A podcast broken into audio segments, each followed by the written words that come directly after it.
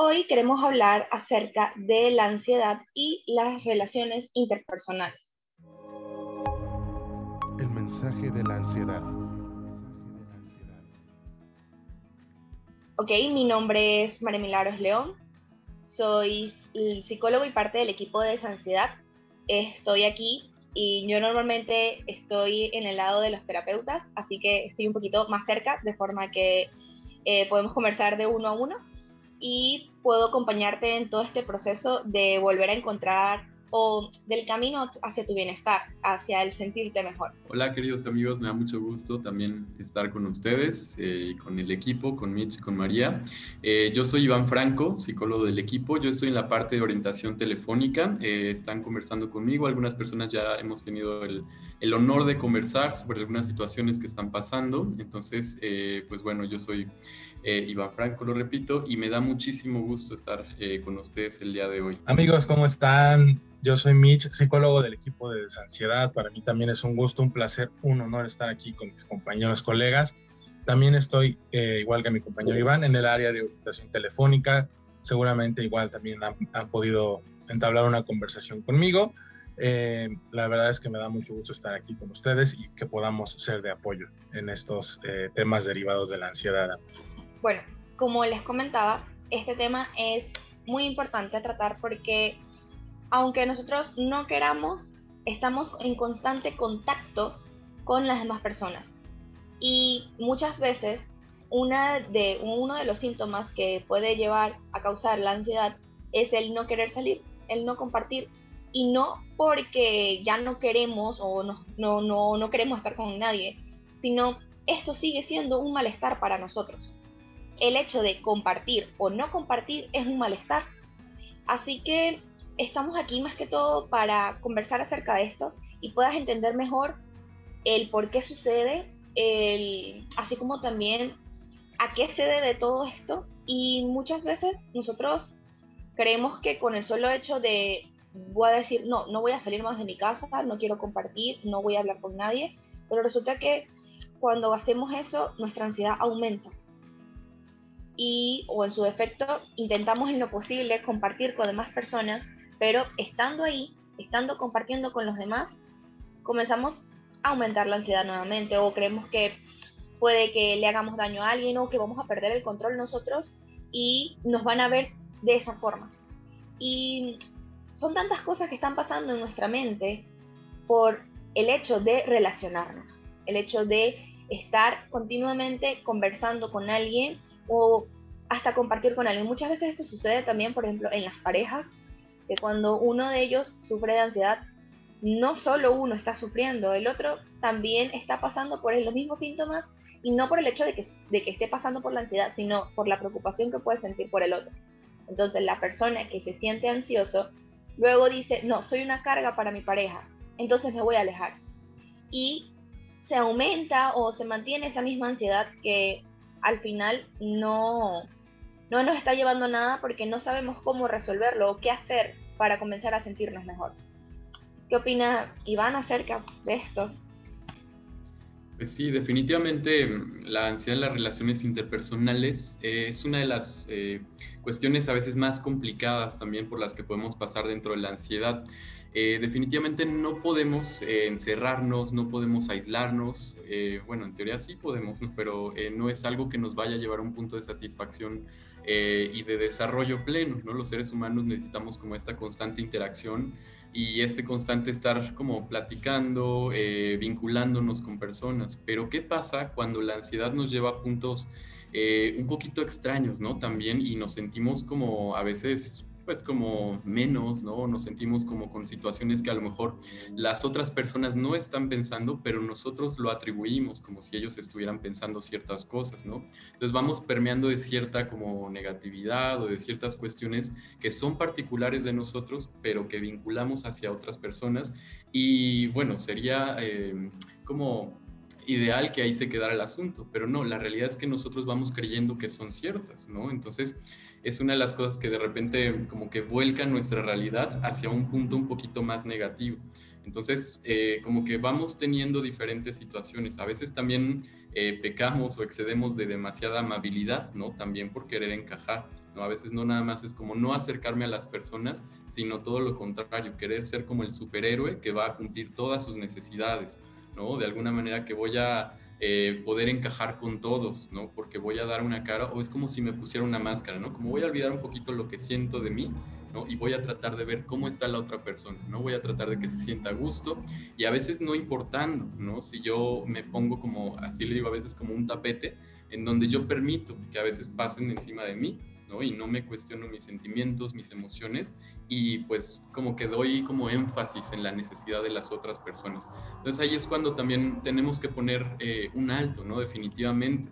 Porque si bien es una cuestión que a lo mejor sí nos va a traer más personas, sí nos va a dar más amigos, pero también no nos va a llevar a sentirnos plenos a nosotros, ¿no? Entonces sí es importante como que lo podamos analizar de esta forma porque definitivamente la ansiedad nos va a poner como en muchos lugares en esta cuestión de relaciones o de relacionarnos interpersonalmente con otras eh, personas. Sí, estoy totalmente de acuerdo con lo que comparten compañeros y pues bueno, cabe mencionar y recordarles que en el programa de Darle alas a la ansiedad tratamos este y otros temas a mayor profundidad para que ustedes puedan eh, sentir esa libertad que los viene abrumando desde mucho tiempo. Hay muchas personas que empiezan desde hace cinco años, hay personas que llevan 30 años con estos temas, que realmente eh, son de alguna manera pues eh, disfuncionales para nosotros en nuestra vida, ¿no? Y más este, porque pues el escape y la evitación de las situaciones sociales culminan por configurar algún tipo de fobia, ¿no? Entonces, la ansiedad también eh, disparada casi invariablemente ante estas situaciones sociales conduce a que las personas nos aislemos cada vez más. Entonces, eh, esto tiene como consecuencia el deterioro, el deterioro que eh, puede ser en la calidad de vida, en el desarrollo, y si bien el individuo no reconoce que el miedo es irracional, no podemos lograr sobreponernos ante ello. Entonces, sí es muy importante que estos temas se puedan tratar a profundidad en darle a la ansiedad? Bueno, verdaderamente muchas veces nosotros preguntamos, ok, no me quiero sentir así y por ende de que no me quiero sentir así, no quiero tener problemas con mis amigos, con mi familia, con, con mi pareja o lo que sea, decimos qué está pasando, por qué sucede. Y esta pregunta eh, verdaderamente es muy importante porque, bueno, nosotros como hemos podido conversar constantemente con ustedes, sabemos que la ansiedad ocurre en, por ejemplo, un estado normal es por un evento que nos preocupa, un miedo o algo en específico que nos ayuda, nos ayuda como para accionar, ¿okay? para estar atentos y accionar, hacer algo. Sin embargo, eh, la ansiedad llega al punto en que empieza a hacer, a perturbarnos más o que no podamos funcionar al 100% porque es una acumulación de este mismo estrés. Es como que cuando ya estamos en calma, el estrés eh, ha sido tanto anteriormente que nuestra mente no está acostumbrada a esto, no está acostumbrada a la calma. Entonces eh, dispara, por ejemplo, un pensamiento negativo que nos lleva inmediatamente a sentirnos mal. Em, nuestro cuerpo empieza a querer drenar todo este estrés y lo hace de esa forma, que si taquicardias, que si no puedo respirar, que todas tantas cosas. Entonces, ¿qué tiene que ver esto con las relaciones? Verdaderamente, en mi punto de vista, mucho. ¿Por qué? Porque imagínense que ya estamos pasando por esto, ya nos sentimos de esta forma y, e intentamos que otra persona lo entienda. A muchas veces parte desde el hecho de que como nosotros mismos no entendemos qué nos está pasando, creemos inmediatamente que la otra persona tampoco lo va a entender. Entonces comenzamos a aislarnos, comenzamos a decir, van a creer que estoy loco, van a, van a creer que, o ya no van a querer compartir conmigo porque como me está pasando esto, van a decir, no, es preferible que me aleje totalmente. Muchas veces puede suceder esto, como también eh, la ansiedad también se puede eh, manifestar en relación a que, como decía Iván, que cuando nosotros queremos eh, que otra una persona se acerque a nosotros o esté con nosotros, hacemos todo lo posible para que esa persona esté feliz. Hacemos todo lo posible para que esté complacida. Y cuando nos llega un pensamiento de que si digo lo que pienso o si digo lo que siento, la otra persona se puede molestar, el solo hecho de pensar eso inmediatamente nos genera la ansiedad también. Entonces, hacemos todo lo posible para que esa persona esté feliz, pero nos olvidamos de una gran parte o de una de las cosas más importantes que es, yo estoy feliz. Entonces, como no estoy feliz porque no estoy haciendo algo que quiero, sino solo complaciendo al otro, eso también me genera malestar a mí y puede generar una ansiedad.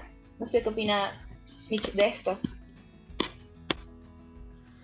Sí, querida, eh, como tal tienes toda, toda la razón. Hay veces que caemos en, eso que le llamamos eh, adivinación del pensamiento, eh, que constituye la, la distorsión cognitiva para que nosotros podamos llegar a pensar negativamente, ¿no? Así como, por ejemplo, pensamientos automáticos, como si me integro a este círculo van a pensar que soy un metillo, ¿no? O un chismoso metiche, o seguro que piensan que soy un tonto si digo algo erróneo, ¿no? Em, y esto es eh, una manera de operar de nuestros pensamientos como obstáculos para podernos eh, desarrollar de manera interpersonal, ¿no? Eh, también a nivel motor, no es que nos veamos afectados, pero sí es muy obvia la ausencia de conductas de interacción, como que podemos responder con monosílabas, monosílabas cuando algo se nos pregunta, Em, nos quedamos quietos, callados, no tenemos mucho movimiento eh, del cuerpo. Y pues eso no quiere decir que no tengamos las capacidades sociales para interactuar, sino que la ansiedad está al borde de nosotros y cosa que, que podemos trabajar y, y desaparecerlo. No sé qué opine Iván de este tema. Sí, qué importante esto que comentan, porque eh, como dijo María en un principio, ves que nosotros ni siquiera entendemos qué está pasando con, con, nosotros mismos, ¿no? Y por eso pensamos que los demás tampoco nos van a entender y que nos van a juzgar muy fuerte.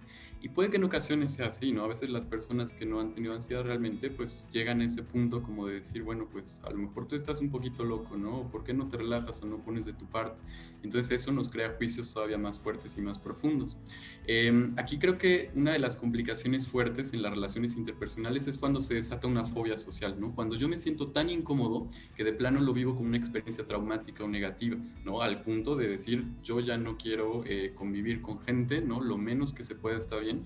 ¿Y qué pasa? Que voy y me encierro en mi casa, ¿no? Entonces, eh, disminuyo mi calidad de vida en todos los sentidos, porque ir al supermercado, ir eh, a recoger a mis hijos, ir a cualquier lugar que implique estar en contacto o ni siquiera estar en contacto, sino simplemente pasar al lado de personas, ya se vuelve como un punto traumático.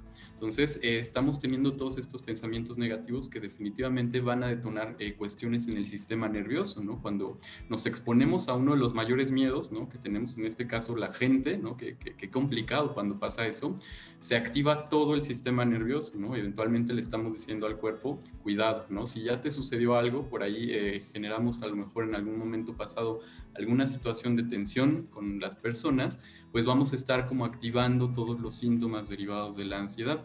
Entonces es probable que a lo mejor sí, si yo lo tengo presente en la cabeza cuando voy al supermercado y si digo, bueno, a lo mejor sí me va a dar un, eh, ataque de pánico o a lo mejor sí voy a tener taquicardia o a lo mejor me van a sudar muchísimo las manos, es probable que suceda, ¿no? Porque estamos retroalimentando el pensamiento sobre ello. Entonces, al cuerpo no le importa si el peligro real o el peligro lo estamos teniendo aquí, va a detonar la situación corporal, ¿no? Entonces, es probable que venga el ataque de pánico, es probable que vengan todos los síntomas con mucha intensidad. Ahora, lo importante aquí es darnos cuenta de ese patrón, ¿no? Porque no necesariamente porque nos sintamos mal significa que debemos dejar de hacerlo. Claro, necesitamos todo un proceso de exposición, es decir, de irnos acercando poco a poquito a la situación eh, generando ciertas estrategias en el pensamiento, porque así como llegó ese trauma a nosotros, ¿no? De acercarnos a las personas y que pase algo negativo, también es un proceso para poder lidiar con ello, ¿no? Es como el caminito de salida que tenemos que ir eh, llevando. Claro, si nosotros nos exponemos por nuestra cuenta, si de repente vengo de un trauma muy fuerte con las personas, a lo mejor eh, incluso en mi infancia tuve acoso escolar, ¿no? Cuestiones de bullying, yo lo voy a vivir con una cuestión como más angustiosa, ¿no? En mi presente va a ser, las personas van a ser como algo, un puntito ahí rojo que voy a decir, no, pues yo no quiero este contacto, yo no quiero tener una exposición, yo no quiero tener eh, que vincularme con más personas, ¿no? Yo así estoy bien. Entonces, esto se puede potenciar definitivamente si yo me acerco por mi cuenta a lo mejor, ¿no? Si vengo de un proceso de encerrarme y luego querer salir, ¿no? Porque a lo mejor lo escuché en algún lado, puede ser un poquito también eh, traumático en ese sentido y puede aumentar la fobia. Entonces es importante que nos vayamos acompañando siempre de un proceso terapéutico, ¿no? Y vamos a ir paso a pasito. Nos encantaría que a lo mejor fueran 15 minutos, ¿no? O lidiar con esto así con una pastillita y listo, pero la realidad es que la mente va configurando ciertas situaciones en donde tenemos que darle ciertas soluciones también, pero poco a poquito, ¿no? Es como irle dando pequeñas pastillitas del pensamiento, ¿no? Y de manera gradual, ¿no? Entonces, así yo veo un poquito como esta situación de la, de la fobia social, que ya es uno de los escenarios, pues, más fuertes, ¿no? En esta cuestión de, la, de relacionarnos y que no sea traumático. Entonces, eh, pues bueno, así lo, lo, lo voy como viendo yo de esta manera. Fíjate que me parece muy interesante esto que dices, o que dicen los dos, realmente, porque algo muy común, muy común que sucede en terapia o que llegan pacientes que llegan con la determinación de que no soy bueno en relaciones. No soy bueno, no me puedo comunicar nunca, cada vez que quiero interactuar eh, las personas me ven mal. Entonces llegan con un pensamiento con tan determinado, una creencia tan fuerte de que no son capaces de, que eso le genera mayor ansiedad y como decía Mitch, por ejemplo, que ellos dicen, no, por ejemplo, hoy sí voy a hacerlo bien, sin, ningún, sin ninguna ayuda, sin entender bien qué está pasando, sin, sin darse por lo menos un poquito de, de compasión, sino como que si esto es lo normal, yo voy a hacerlo.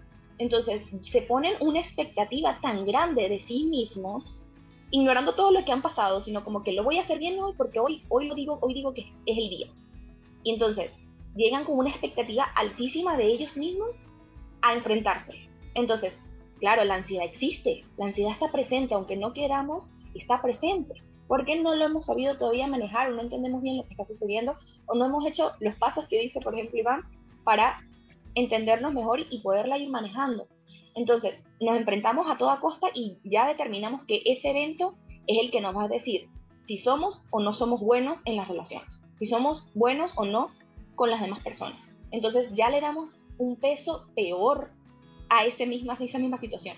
O sea, no es como que vamos de poquito, como dicen, como que, bueno, hoy voy a intentarlo con una persona, hablarle, ofrecerle, no sé, una goma de mascar, un chicle, y con eso vamos a conversar un poco. No, es, me voy a enfrentar a todo mi grupo de trabajo diciendo un chiste. Y si no se ríen, es porque soy mala con las, con las relaciones. Entonces van, se enfrentan y lo hacen de una forma tan como que mecánica porque están sobrepensando todo. Entonces llegan rígidos, eh, intentan conversar, empieza la ansiedad, la taquicardia, se pueden hasta ahogar hablando, se les cierra la garganta, hablan más bajito, todas estas cosas y por esta misma ansiedad, por el, el, el querer enfrentar el mundo de un golpe, no sale tan bien como esperaban o en su defecto sale un poco bien, pero se enfrascan o vemos solamente lo negativo. Por ejemplo, se rieron dos personas porque el chiste era muy malo, pero el resto, eh, las otras diez no.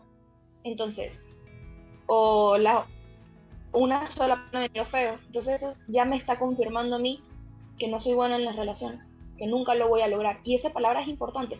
Nunca lo voy a lograr, entonces ya me di por vencida. Y ni siquiera lo intento porque sé que, no va a hacer nada, o sea, que para qué, aunque yo quiero, pero ¿para qué? Porque no vale de nada. Entonces, o, como le digo, o sea, le dan tanto poder a ese solo momento que no, no han podido o no se han dado la oportunidad de hacerlo poco a poco. Entonces, empeora todo, porque ahí confirmas tu idea de que no eres buena con las relaciones, no eres buena comunicándote, y te lleva inmediatamente a generar más ansiedad, como hasta el punto que dicen, Iván, de no lo voy a intentar más.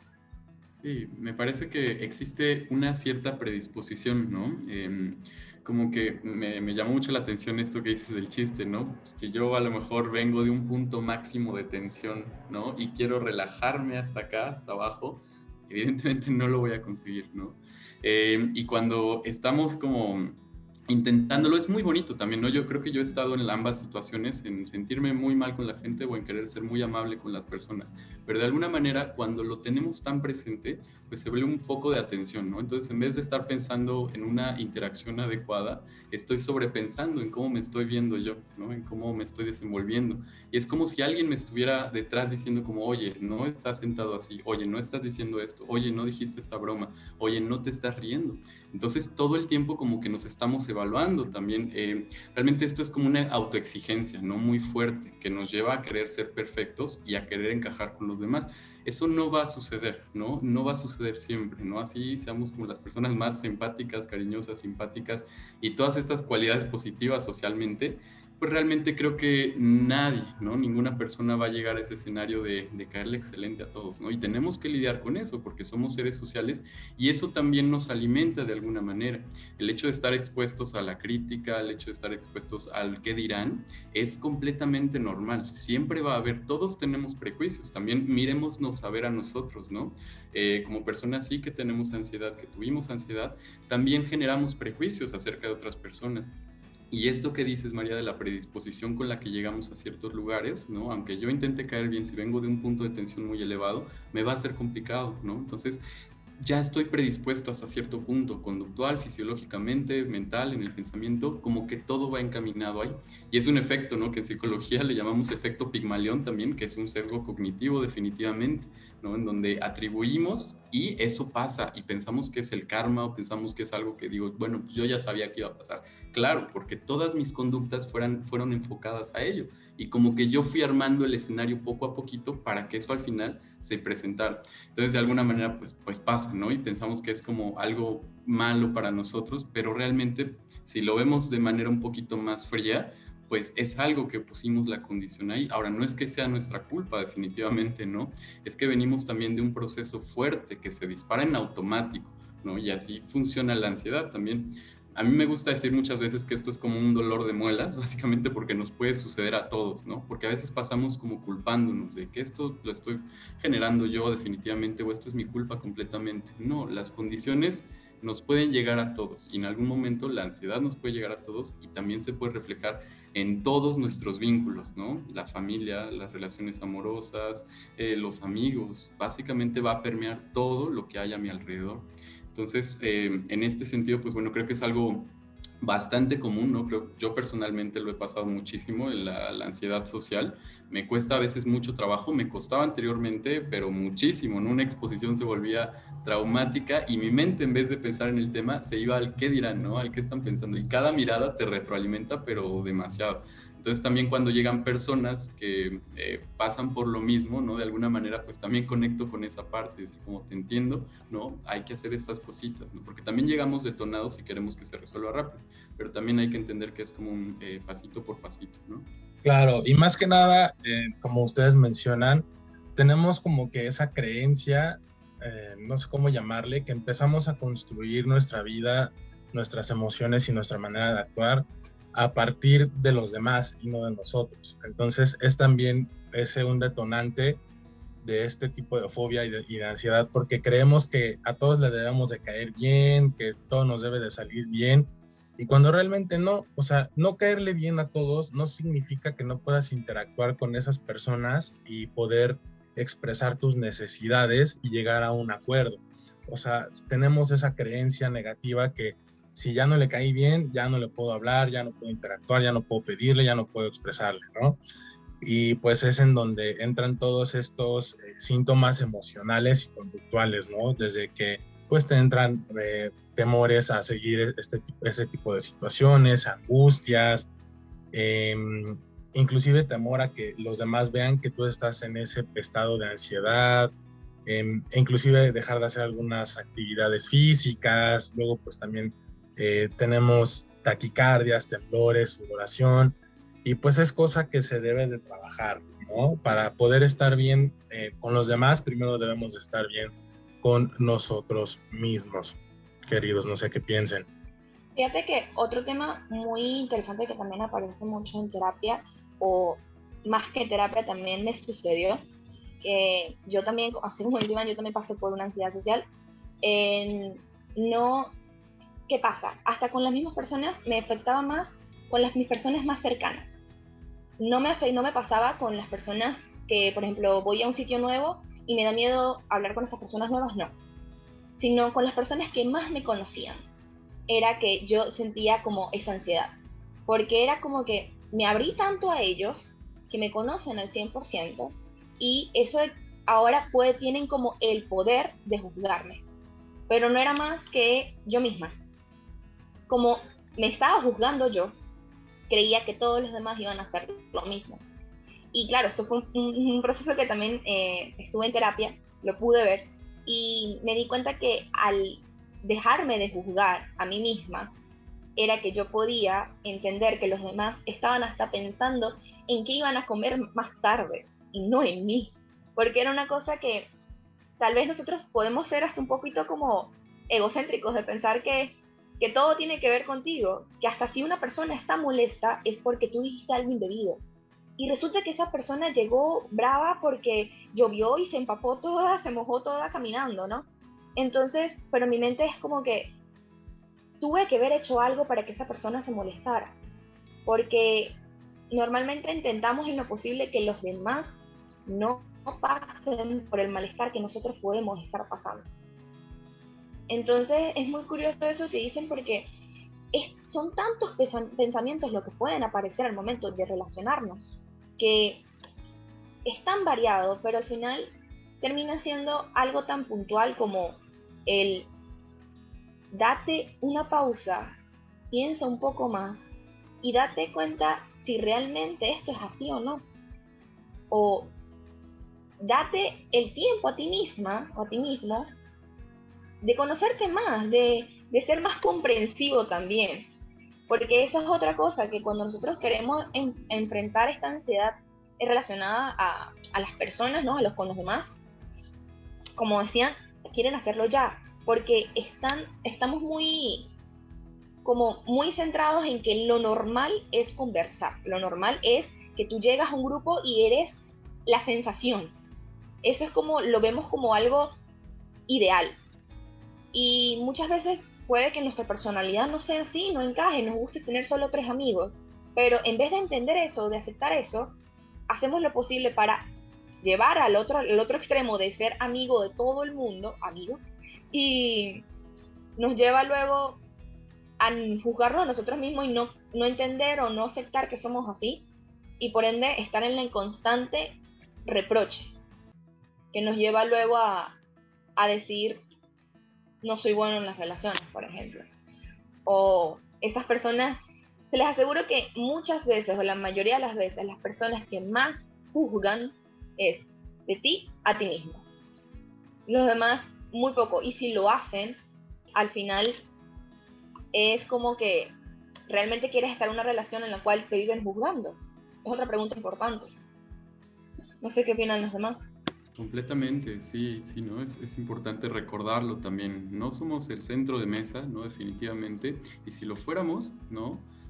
¿Qué puede salir tan mal como lo estamos pensando en la mente? ¿no? Realmente si pasa, también hay que trabajar con esa cuestión de llevarnos al punto límite en el pensamiento, de verdad, ¿qué puede salir mal? ¿no? Porque no es que todo vaya a salir perfecto, pero si sale mal, hay que trabajar con esa parte, que no es que sea demasiado catastrófico lo que puede llegar a suceder.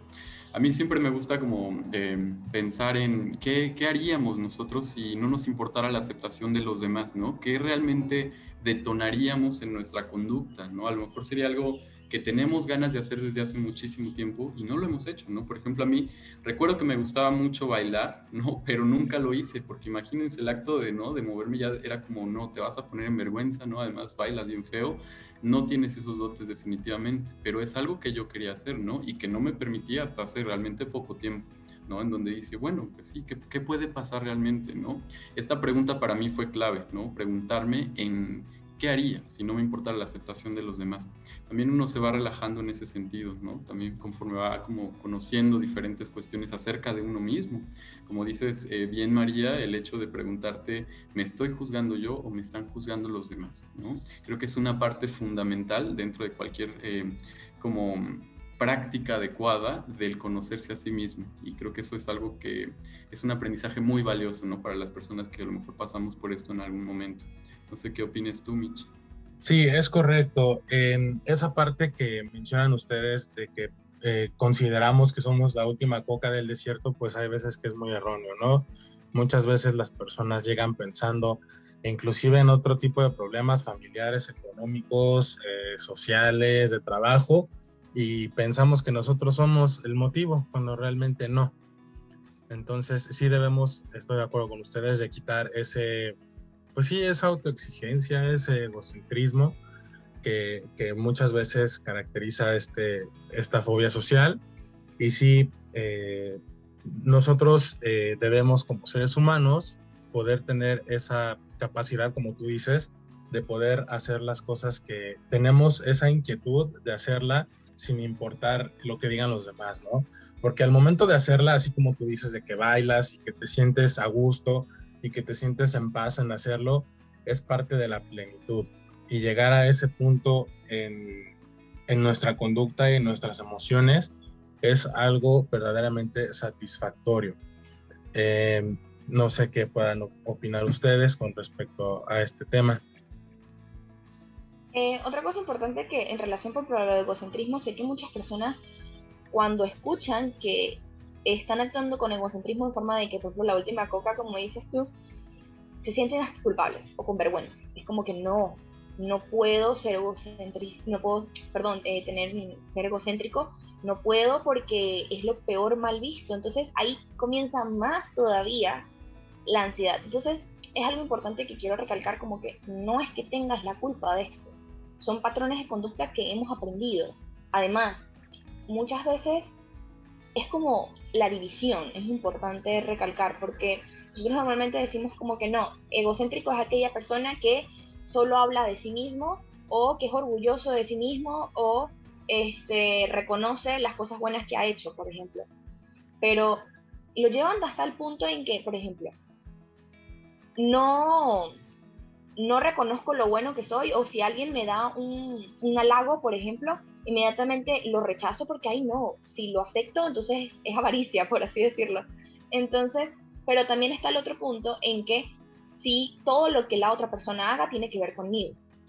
Y es todo lo contrario. Entonces, eso es a lo que nosotros nos referimos con egocentrismo. No al hecho de entender o de, o de saber o estar orgulloso de ti mismo, entonces, ¿qué pasa?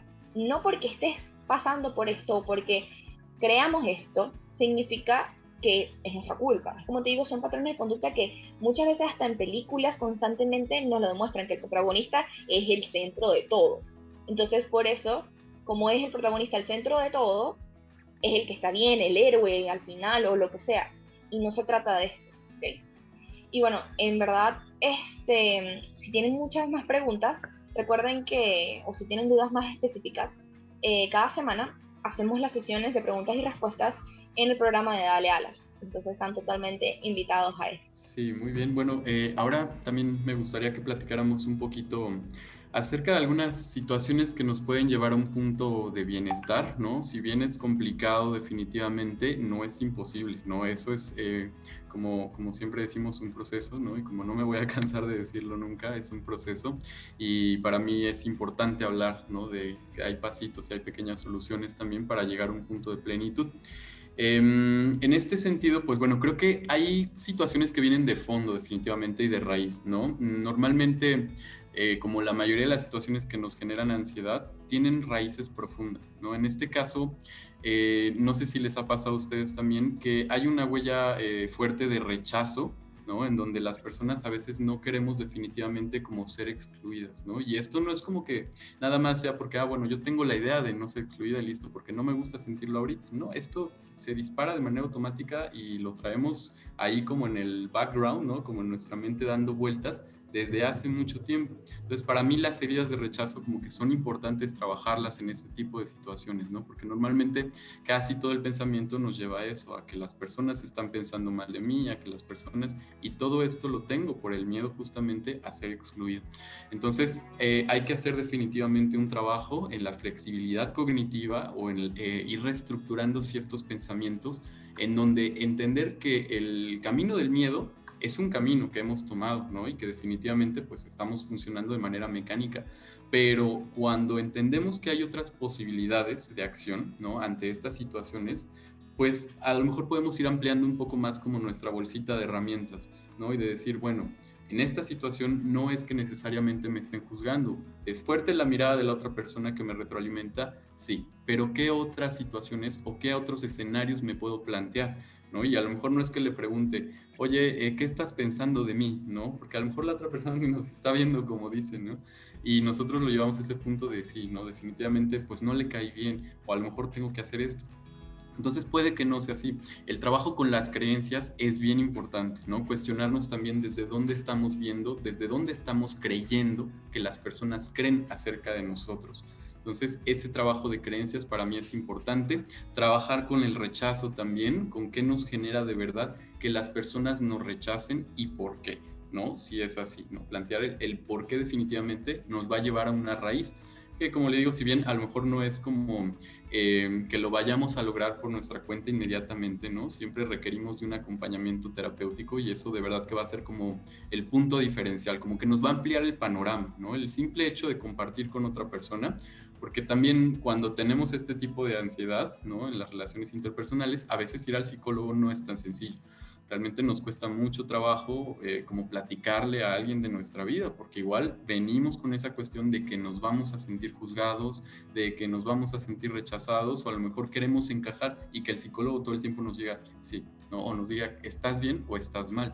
Realmente eso no es un proceso terapéutico, el hecho de que nos vaya a decir estás bien o estás mal, no. Aquí vamos a descubrir ciertas cosas, ¿no? No es un espacio para sentirnos juzgados, definitivamente eh, no, no pasa de esa manera. Más bien es ir ampliando los esquemas, las herramientas que tenemos y lograr un bienestar, ¿no? Porque como les dije, no podemos estar encerrados, no nos podemos quedar en nuestra casa eh, esperando que la vida pase. Realmente la vida es muy bonita, es muy rica, ¿no? Hay muchas interacciones que nos van a nutrir definitivamente. Si somos más introvertidos también, adelante, pero se trata de disfrutar y de no tener esos candados, ¿no? Porque está bien que sea introvertido, pero cuando esa introversión viene de un miedo, creo que moverse desde el miedo siempre nos va a llevar a un punto en donde no nos sentimos plenos, ¿no? Definitivamente nos podemos sentir a salvo, pero sentirse a salvo es también sentir que no tienes peligro y ahí de alguna manera ya también te estás predisponiendo a que siempre hay que estar en peligro, ¿no? Y ahora estoy a salvo, pero luego puedo estar en otra situación que no voy a estar a salvo.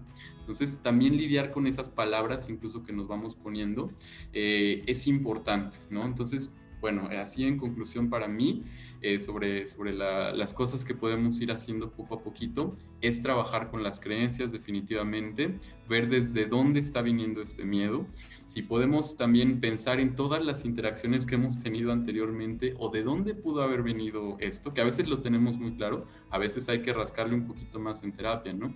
Eh, en mi caso, por ejemplo, les voy a compartir, yo recuerdo que esto viene de la escuela, ¿no? Para mí, eh, a lo mejor pasé por puntos muy fuertes de juicio, en donde a veces me encantaba dar mi opinión y las personas eran como que se reían de mí.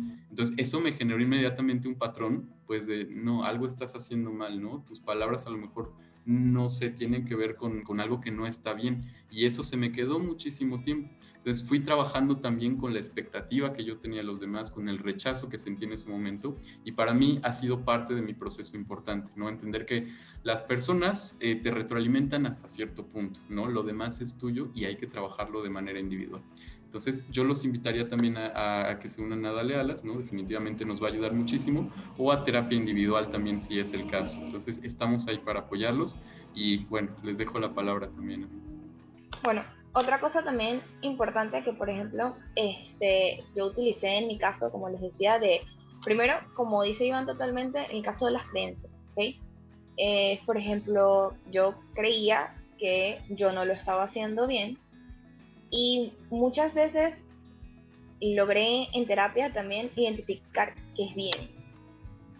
¿Quién está diciendo que cuál es el parámetro de bien? Y al final, porque eso es algo muy ambiguo, ¿no? Entonces, nosotros, por ejemplo, otra frase que se escucha mucho, que por ejemplo es, no, es que si tantas personas me rechazan o si una persona me rechaza es porque no soy buena persona. ¿Qué es ser buena persona?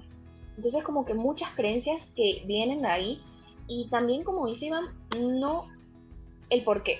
Muchas veces nos sentamos y pero hay veces que el por qué no lo logramos encontrar. o el por qué eh, lo tenemos, pero no, no, como que no nos lleva más nada. Y me gustó utilizar mucho el por qué, dónde, cómo, pero también utilizar el para qué. ¿Para qué me ha servido a mí ser así? Inmediatamente estoy clara que vas a decir nada. Decimos, en nada me ha servido, porque yo he sufrido demasiado. Ok, sí, te lo creo porque pasé por eso. Pero al final, por ejemplo, eh, en mi mente, en mi caso, por ejemplo, de juzgarme, me servía para dar lo mejor de mí o creer que estaba dando lo mejor. Pero al final yo terminaba exhausta, terminaba con malestar, terminaba hasta con problemas con mis amigos porque yo me alejaba pensando que ellos querían que me alejara o que no querían que me incluyera. Entonces esa misma de yo alejarme antes de que ellos me excluyan, hacía que inmediatamente me excluyeran, porque ¿qué voy a hacer? O sea, como por no van a estar detrás de mí constantemente. Entonces, me di cuenta que es como que con ese juzgarme me servía para alejarme y mejoraba mi malestar por el hecho de que no tenía que estar constantemente con ellos y no constantemente me juzgaba. No sé si me explico bien. Es como, un, era un ciclo totalmente un ciclo. Es como que si no quieren estar conmigo es porque no lo estoy haciendo bien. Entonces tengo que hacerlo bien para que estén conmigo. Entonces era como esto. Y, y obviamente nunca llegaba a ese bien porque ese bien me lo estaba creyendo yo que era algo súper lejos. Entonces, como dice Iván, el hecho de identificar nuestras creencias, para qué nos sirven, por qué nos sirven y de dónde vienen. Y muchas veces intentamos hacerlo solos. Pero es como le digo, la respuesta más rápida que nos va a llegar es nada. Para nada nos sirve. O un por qué, porque soy así. O de dónde, no, eh, fue porque, como por ejemplo en el caso Iván, este, ocurrió algo en, el colegio, ¿no? Entonces, tenemos respuestas muy concretas, muy básicas, que al final no nos, pueden, no nos ayudan a ampliar más el panorama. Y esto, por eso, por ende, les recomiendo mucho eh, la terapia uno a uno, porque el conversar con otra persona que primero tiene, como por así decir, los conocimientos y entiende todo esto por lo que estás pasando, aparte de eso, es como que logra ver desde otro punto de vista y entender un poco mejor de dónde vienen esas creencias y pasa de un nada a un encontrar verdaderamente para qué te sirve. Otra técnica también que me, me funcionó a mí es empezar a ser un poco más comprensiva conmigo mismo. Eh, yo aplico mucho, por ejemplo, el hecho de que si yo veo que una persona está retirada, está lejos del grupo, intentaba en lo posible como que acercarme, invitarla a estar, intentaba como que incluirla. Y creía yo que quería, que, y de paso yo suponía que la persona quería eso, ¿no? Entonces ya yo estaba ahí mal porque el hecho de suponer que la persona quería eso, puede que la persona simplemente no quería compartir, pero bueno. Entonces yo intentaba en lo posible como que incluir a esa persona, ser comprensiva, intentaba hacer todo para que esa persona se sintiera bien, pero empecé a aplicar eso mismo, de hacer lo posible para que esa persona se sintiera bien, pero conmigo. Entonces inmediatamente dejé de juzgarme, inmediatamente dejé de creer constantemente que todo lo que estaba haciendo estaba mal. Y así me permitió a mí ver que las, mis creencias eran de otra forma. No sé qué quiere recomendar Mitch. Claro, querida. Y sí, más que nada, a mí, eh, ya ahora sí que como conclusión, ya para finalizar, tenía esa autoexigencia de que, y si no me sale bien, y si no les gusta, y si eh, no es lo que ellos esperaban, todo ese tipo de, pensamientos y de creencias, como tú dices, pues eh, son ambiguos, ¿no? Hasta cierto punto, porque para unas personas eh, la definición de bien es una y para otras es otra, ¿no? Eh, realmente a mí la técnica que me funcionó fue realmente, como ustedes mencionan, ir a terapia para podernos dar cuenta que realmente nuestras creencias no son tan bien estructuradas como realmente nosotros creíamos que lo eran. Porque eh, pude aprender que no más del 85% de lo que yo creía que los demás pensaban de mí no era verdad. O sea, realmente me di cuenta que ninguna de esas cosas malas que yo creí que iban a pasar, pasaban. Era mi mente jugándome esos eh, pensamientos y apoderándose de mí y dándome esos bloqueos que pues obviamente no permitían que yo pudiera interactuar de manera adecuada en, mi círculo social. Entonces, eh, como conclusión, yo también los invito a que puedan acercarse al programa de Dale Alas a la Ansiedad o a terapia uno a uno con mis colegas eh, terapeutas para que nosotros les podamos dar las herramientas psicológicas necesarias para que puedan hacer su vida mucho más funcional. Muy bien, amigos. Eh, ir ampliando también pues, la invitación ¿no? en, en sintonía con lo que dices, Mitch es muy importante, ¿no? Que nos pongamos como a trabajar definitivamente en nosotros mismos, a responsabilizarnos, porque como dije, si bien no es nuestra culpa tenerlo, sí es nuestra responsabilidad, ¿no? Como ir eh, trabajando con todas estas cuestiones va a ser un punto de diferencia. Y cuando voltemos hacia atrás también vamos a decir, órale, sí aprendí muchísimo de esto, ¿no? Estaba en un punto a lo mejor donde sí tenía pensamientos demasiado negativos y ahora es diferente, ¿no? La cuestión es, es trabajarlo, ¿no? Siempre acompañarnos en un proceso eh, terapéutico y pues es la invitación queridos amigos, a que eh, nos sigan en, nuestras redes sociales, a que vayan también al, a la página de Sansiedad, a que también si tienen más dudas, agenden una llamada con nosotros. Ahí les vamos a estar proporcionando amplia información eh, sobre el tratamiento, sobre darle alas a la ansiedad, sobre la terapia individual también y sobre todos nuestros servicios. Entonces, eh, pues bueno, no sé si quieran ir eh, cerrando. Yo me despido de una vez para que este, ya estemos como, como, en la fase final. Eh, me dio mucho gusto platicar sobre el tema. Definitivamente espero que lo que hayamos platicado les haya podido ser de mucha ayuda. Eh, ya estaremos profundizando más dentro del tratamiento y pues bueno, definitivamente es un tema que se tiene que trabajar sí o sí, ¿no? Porque como mencionamos al principio, pues no podemos evitar de las cuestiones sociales, ¿no? No podemos evitar convivir con personas estar en contacto es algo humano, sumamente humano, ¿no? Y es algo necesario. Entonces, eh, pues bueno, les cedo la palabra y me despido de ustedes, queridos amigos. Bueno, eh, en verdad agradezco mucho el espacio de estar aquí, el poder haber compartido también con Iván y con Michelle. Y bueno, en verdad, este, estoy muy contenta que pudiésemos hablar sobre esto y hasta dar nuestras propias experiencias, porque más que, que contarles un qué está pasando, queremos contarles o que se den cuenta de que no están solos. No son la primera persona que están pasando por esto y estoy segura que no son la única tampoco y no van a ser la última porque son cosas que va pasando, ¿no? Entonces, no están solos, estamos aquí para acompañarnos, para guiarnos entre todos y sobre todo porque recuerden que mm, no es como que no hay una cura y siempre toda la vida van a ser así. Sí se puede trabajar en ello y sí estamos aquí para ustedes. Entonces, bueno, me despido nuevamente y muchas gracias.